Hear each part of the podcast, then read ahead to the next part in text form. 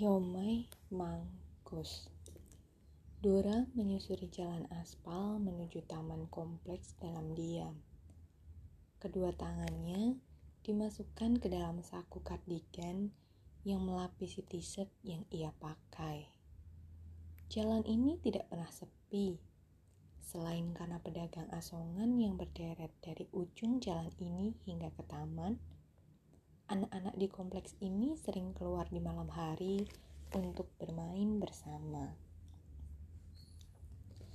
Anak-anak yang sering main di taman ini mayoritas adalah pecinta musik dan pemusik. Maka, jadilah konser mini dadakan hampir setiap hari dan lebih ramai ketika malam minggu atau malam hari libur. Banyak orang yang terhibur akan hal ini, mulai dari pedagang, pembeli yang kadang niatnya cuma numpang lewat, beralih jadi menonton mereka, tetangga sekitar, dan tentu saja mereka yang senang bermain musik. Dora memerhatikan konser mini yang sudah dimulai. Di sekelilingnya, sudah banyak orang yang mengerumuni band akustik yang sedang perform. Dora memilih ke pinggir taman yang dibatasi trotoar dan bersandar di sebuah pohon akasia. Tak jauh dari posisinya, ada tukang siomay dan batagor yang gerobaknya dijajarkan di depan trotoar, tepat di depan pohon akasia. Aku kangen kamu, Ron. Baru tiga bulan kamu ninggalin aku. Tapi sudah terasa bertahun-tahun lamanya. Dora menghela nafas pelan. Bayangan wajah Ronald memenuhi benaknya saat ini. Kali ini ia biarkan. Ia biarkan benaknya berkutat pada Ronald. Dora sudah lelah, berusaha untuk tidak memikirkan Ronald selama satu bulan ini. Dan entah kenapa, hari ini rasanya Dora benar-benar rindu pada kekasihnya itu. Kenapa rasanya merindu sakit ini? Dora beruntung. Sejak Ronald pergi dari hidupnya, ia, ia belum beranjak depresi akut. Ia sudah terlanjur ikhlas ditinggalkan oleh orang-orang yang disayanginya sampai rasanya menangis meraung-raung hanya dalam tiga hari sudah cukup untuk membuatnya mengunci keran air matanya, juga hatinya. Hatinya sudah lama mati, dibawa entah ke mana. Samar-samar, Dora masih bisa mendengar lagu yang dinyanyikan oleh anak-anak akustik kompleksnya. Dora memejamkan matanya, menajamkan telinganya, dan mencoba meredakan nyeri di dadanya. Mereka menyanyikan lagu Someday Well Know milik The Sweet Food, salah satu soundtrack film favorit Dora dan film yang dibenci Ronald, A Walk to Remember. Lagu ini membuat Dora meringis sedih Kenangan itu terputar kembali di kepalanya, bagaikan film yang diputar di layar bioskop. Loh, kamu ngapain nangis gitu? Itu aku sedih. Kasihan Landon ditinggal Jamie. Kalau gitu kita stop aja deh filmnya. Ih, jangan. Aku nggak mau pacarku sedih. Kamu makin jelek tau kalau lagi nangis gitu. Tuh, lihat ingus kamu tuh. Ih. Ih, Ronald jahat. Ih, aku ini jujur. Udah, jangan ganggu. Aku mau nyimak filmnya lagi nih. Aku gak suka ah. Film ini bikin kamu nangis melulu. Biarin, aku suka film ini. Walaupun sedih tapi romantis. Alah, kamu tuh. Dora menghela nafas berat. Kenangan itu menyesakkan.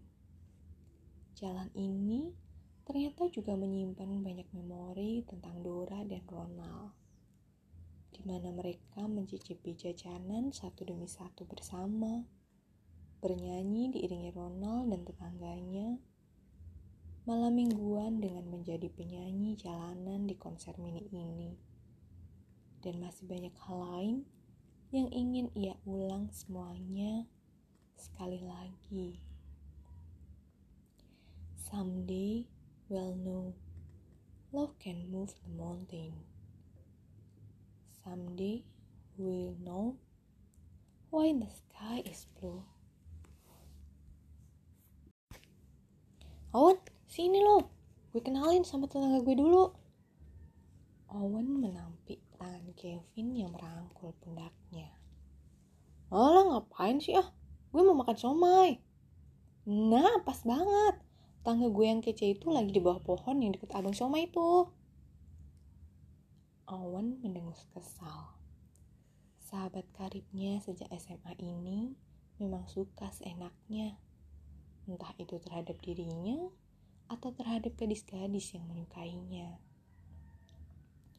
Seperti malam ini, dengan santainya Kevin menyeret Owen yang sedang mengerjakan paper di penthouse-nya untuk manggung di jalan rumah Kevin.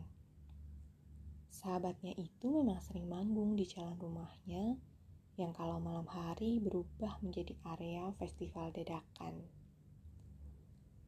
Walaupun mereka bergabung dalam satu band akustik yang sama, Owen jarang ikut bergabung dengan Kevin di sini. Baru kali ini, Kevin benar-benar memaksanya ikut Biasanya Kevin hanya pasrah jika Owen menolak mentah-mentah. Dan ini pertama kalinya di tahun ini, Casio Nova, band akustik mereka, tampil dengan formasi lengkap. Biasanya Kevin yang bernyanyi sambil bermain gitar jika Owen menolak untuk ikut perform. Ya, Kevin tentu saja tahu alasan dibalik keengganannya. Dora, kok malah mojok di sini? Owen terpengak, terperangah. Sedangkan Dora yang berdiri menyandari pohon dengan kedua tangan di saku kakikannya terlihat melamun lalu tergagap setelah disapa Kevin. Cewek ini lagi? Owen menahan dongkol. Kenapa dunia sesempit ini? Sampai-sampai Sahabatnya ingin mengenalkan gadis yang akan dijodohkan kakeknya padanya. Kebetulan atau permainan takdirkah ini? Rasanya sudah tidak ada bedanya. Tadi pas lagi manggung, gue sekilas ngeliat lo. Gue kira cuma mirip, ternyata beneran lo. Gue iseng ke sini, kangen siomanya. oh iya, Kevin langsung menarik Owen yang tadi berhasil melangkah mundur diam-diam agar dapat berhadapan dengan Dora secara langsung. Kenalin, Ra. Ini gitaris kasih Casionova yang gak pernah manggung di sini. Namanya Owen. Dora yang sejak tadi merasa mengenal sosok yang dibawa Kevin kaget. Bisa-bisanya ia dipertemukan dengan lelaki menyebalkan ini lagi. Hmm, gue Dora. Jabat tangan antar keduanya hanya beberapa detik, karena keduanya langsung menarik tangan masing-masing. Ketika tatapan mereka bertemu, ada perasaan menyengat pada kulit tangan mereka yang bersentuhan. Sementara itu, Kevin tersenyum kecil mengamati kekikukan yang dialami kedua orang yang dikenalnya ini. Setidaknya, awal dari misinya berjalan begitu mulus. Setidaknya, Kevin terus berpikiran seperti itu, sampai kedua orang ini memecahkan momen langka yang baru saja mereka alami. Permisi, ini siomanya Makasih, Mang. Kevin mengerjitkan dahinya ketika Dora dan Owen sama-sama meraih piring siomanya yang disodorkan oleh Mangkus, penjual siomay yang kebetulan gerobaknya mangkal di hadapan mereka. Ekspresi Mangkus pun tidak jauh dari Kevin. Apa-apaan sih lo? Lo tuh yang apa-apaan, lepasin tangan lo. Eh, siapa lo berhak nyuruh-nyuruh gue? Jelas-jelas ini siomay gue. Eh, cowok aneh, ini siomay gue yang pesen duluan. Mangkus yang meringis ngeri akan adanya perang dunia ketiga gara-gara sepiring siomay ini langsung berniat meluruskan masalah di antara keduanya. Hmm, Neng Dora, Mas, bentar mang. Mangkus kaget ketika Dora dan Owen melotot ke arahnya dan sama-sama menyuruhnya tutup mulut secara berbarengan. Owen pun beralih lagi ke arah Dora sambil melepas pegangannya pada piring siomay yang masih dipegang Mangkus. Begitu juga dengan Dora yang kini sudah berkacak pinggang diucani tatapan sadis Owen. Lo mau keselak siomay, ha? Anak kecil kayak lo mending makan gulali aja sana, biar gak keselak kayak kemarin pas makan sate. Dora makin bersungut mendengar hardikan sekaligus hinaan yang sangat tersirat dari Owen. Eh, om-om galak, nggak usah, nggak usah sok tua gitu deh. Gue keselak juga karena ada, karena ada lo yang duduk di dekat gue. Mending sekarang lo pergi deh, gue mau makan siomay gue. Itu sama gue. Eh, lo mabuk. Jelas-jelas dari tadi gue di sini nungguin siomay gue. Itu siomay yang tadi. Maaf mas, ini siomaynya. Owen menoleh horor pada tukang siomay yang menghampirinya sambil membawa sepiring siomay. Ia menatap Mangkus yang juga berdiri di sisi lain tubuhnya dengan ekspresi tak kalah horor dari Owen sendiri. Tuh kan dasar om-om otak udang, jelas-jelas ya memang mus mangkus tuh pesanan gue. Lo kan pesannya ke mengaji. Meledaklah tawa Kevin setelah Dora puas mengata-ngatai ketololan Owen. Owen menggeram marah, lalu mengambil siomay yang disodorkan mengaji dengan keki. Owen memutuskan duduk di atas trotoar, membelakangi Dora yang kini juga ikut tertawa di bawah pohon akasia yang memayungi mereka. Owen melirik ganas ke arah Kevin, yang kini berjongkok dengan tangan memegangi perutnya. Puas lo ngetawain gue.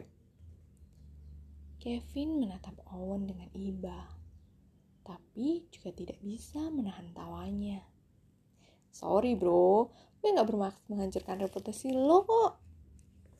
Kalau ada di, di deket lo, emang gue gak perlu reputasi. Rusak semua gara-gara lo cibir Owen. Kevin hanya nyengir lebar. Sahabatnya itu memang terlalu sering dan cepat naik pitam. Hanya keberuntungan dan kesabaran ekstra besar yang sanggup membuatnya bertahan selama ini. Dora, nyanyi yuk abis ini. Ajak Kevin pada dua orang yang sedang menikmati siomainya. Gerakan Dora otomatis berhenti dan ia terlihat berpikir. Kevin pun akhirnya melanjutkan. Gue tahu, semua ini masih berat bagi lo.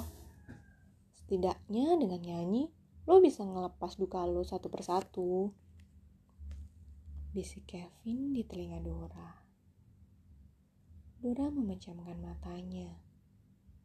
Mungkin benar kata Kevin tidak buruk juga kok melakukan rutinitas ini kembali, walaupun ada yang kurang. Ronald. Emang lo bisa nyanyi? Pertanyaan yang terdengar meremehkan itu membuyarkan pemikiran positif yang dibangun oleh Dora. Cewek itu mendelik kesal, walaupun tidak menjawab pertanyaan tersebut. Kevin pun menepuk bahu Owen kelewat kencang. hingga Owen tersentak. Dengar gue, Owen. Di saat-saat begini nih, gue pengen banget ngebenturin kepala lo. Supaya sarkasme lo tuh luntur dikit. Dora hanya terkekeh. Rupanya bukan ia saja yang gatal ingin mengatur ulang otak Owen. Maksud lo apaan sih? Gerutu Owen sebal.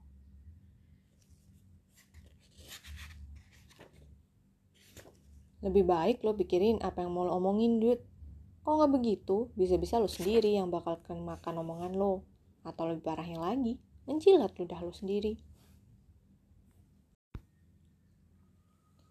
Jadi, bagaimana Nora menurut kalian?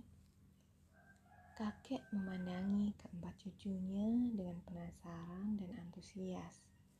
Menanti jawaban mereka. Gadis yang menyenangkan, Otis melirik sinis pada Felix. Aneh. Benar-benar gadis yang konyol. Sahut Owen sambil mendecakkan lidahnya. Dylan tersenyum kecil, lucu dan ceroboh. Owen menganggukkan kepalanya. Bener, sahutnya. Dia sangat ceroboh.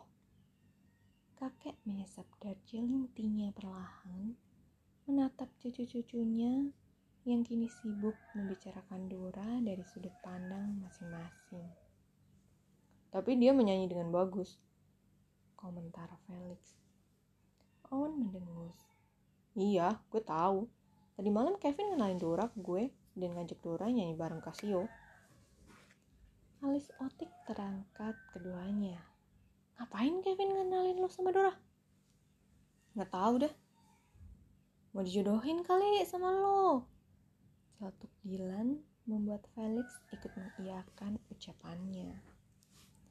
Iya, lo kan emang harus move on. Komentar Felix sambil melahap muffin yang disediakan pelayan mansion kakeknya. Sore ini, mereka semua memang sengaja dikumpulkan untuk membahas Dora. Membuat Otis mengkritik pemikiran kakeknya dan membuat Owen mengamuk pada sopir kakeknya yang menjemputnya secara paksa dari rumah. Walau pada akhirnya mereka cuma bisa pasrah. Apalagi orang tua mereka pun setuju dengan hal ini. Mereka percaya sang kakek pasti akan memberikan gadis yang baik. Sebenarnya bagi mereka, bukan masalah tentang siapa yang jadi pewaris utama. Karena keempat anak Haiman Jaya memiliki perusahaan sendiri. Oleh karena itu, Hagi akan diwariskan pada cucunya. Shut, shut your mouth up guys. This is Owen geram. Uh, gue takut. Dylan menyahut. Namun dengan ekspresinya yang datar, membuat Owen naik pitam dan segera dicegah kakeknya. Kalian ini sudah besar, masalah gadis saja sampai bertengkar.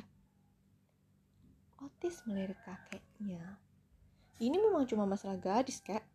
Toh kami nggak akan seperti ini kalau kakek nggak melakukan perjodohan ini. Oh, Otis, Felix menatap Otis serius. Apa salahnya sih kenalan sama Dora? Tuh gak ketemu tiap hari. Apa lo takut jatuh cinta sama Dora sebelum gadis itu jatuh cinta sama lo? Ceh, gak mungkin gue jatuh cinta sama cewek spesies paling aneh kayak dia. Kakek berdeham menegur Otis. Hati-hati terhadap apa yang kamu ucapkan, Otis. Tahu rasa lo kalau nanti lo suka sama Dora? Ledik Owen sambil tertawa. Dylan hanya bisa menggelengkan kepala. Di saat-saat seperti ini, yang paling biasa ngeyel atau memberontak pasti Otis dan Owen. Felix hanya tersenyum dengan pandangan menerawang. Baginya tidak mungkin Dora dan dirinya akan benar-benar jatuh cinta atau bertunangan secara resmi. Dora sudah seperti adiknya sendiri. Seperti Olivia yang telah lama pergi. Namun Felix tahu, tetap saja keduanya adalah orang yang berbeda. Dan dirinya tidak akan menganggap Dora seperti Olivia.